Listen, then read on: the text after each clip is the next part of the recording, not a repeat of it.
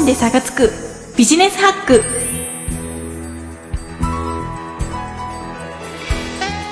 はじめまして。パーソナリティのミカティです。今日から始まりました。この番組。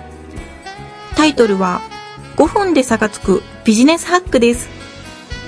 新社会人の皆さんがすぐに使えるちょっとしたコツを12回に分けて放送していく予定です。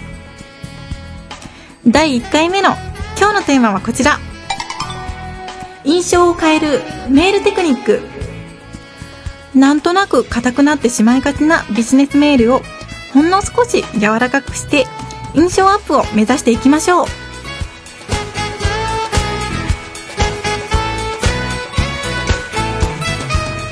この番組は株式会社アルファの制作でお送りします。る日私が営業に疲れていた時に出会った部屋。お帰りなさいませ、ご主人様。なぜだか私は毎週この部屋に遊びに来ている。友達だもんね。パート騒ごうよ。なんか居心地いいんだよね。なんでだろう。姫とタカポンの酒の魚ラジオ。決めない、落ちない四畳半の城。各週土曜日配信中私の部屋汚いけど、はい。Try to the next stage. Alpha.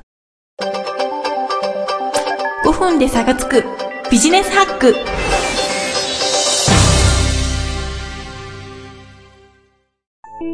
5 minutes, スタート。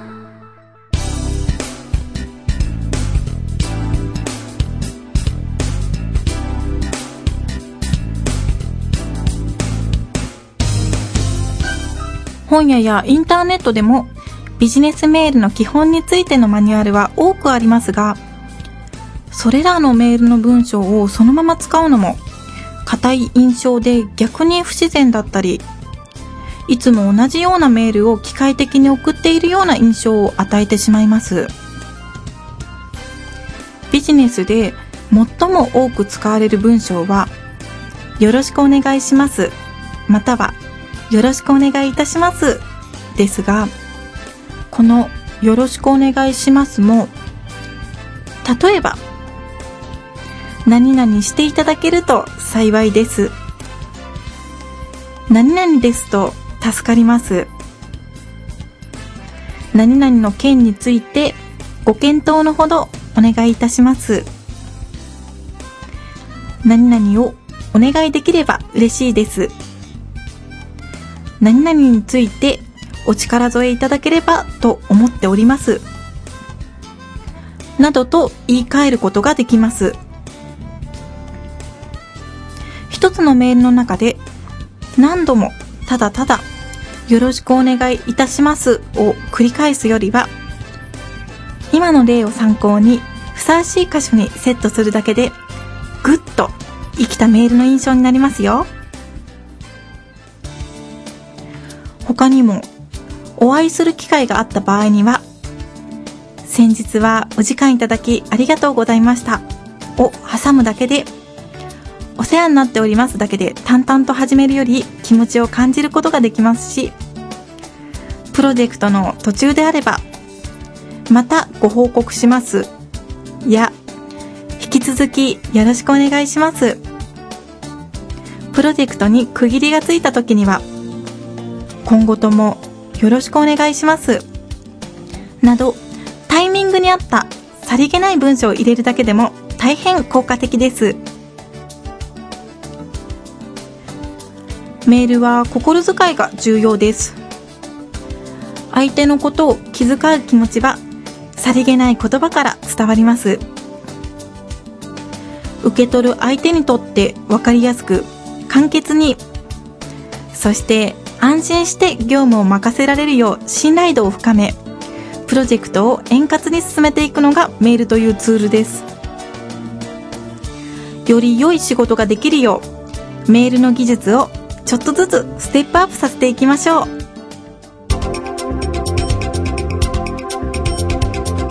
5分で差がつくビジネスハック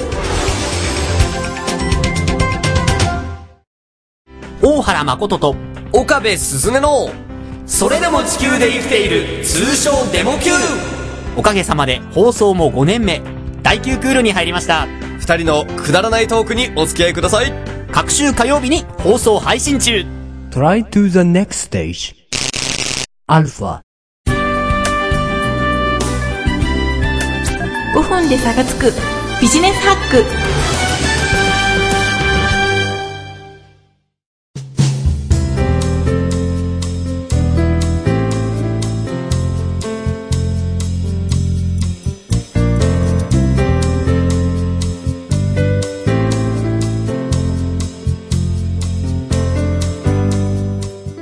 第1回印象を変えるメールテクニックはいかがでしたでしょうか？5分で差がつくビジネスハックは各週火曜日にブログと iTunes ストアから配信していきます。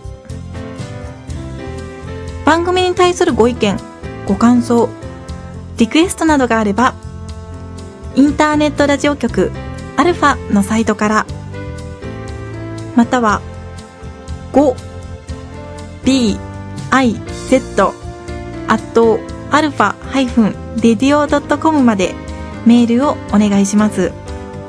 皆様からのお便りお待ちしております。次回は使い勝手の難しい敬語をテーマにお送りする予定です。それではまた。パーソナリティのミカティでした。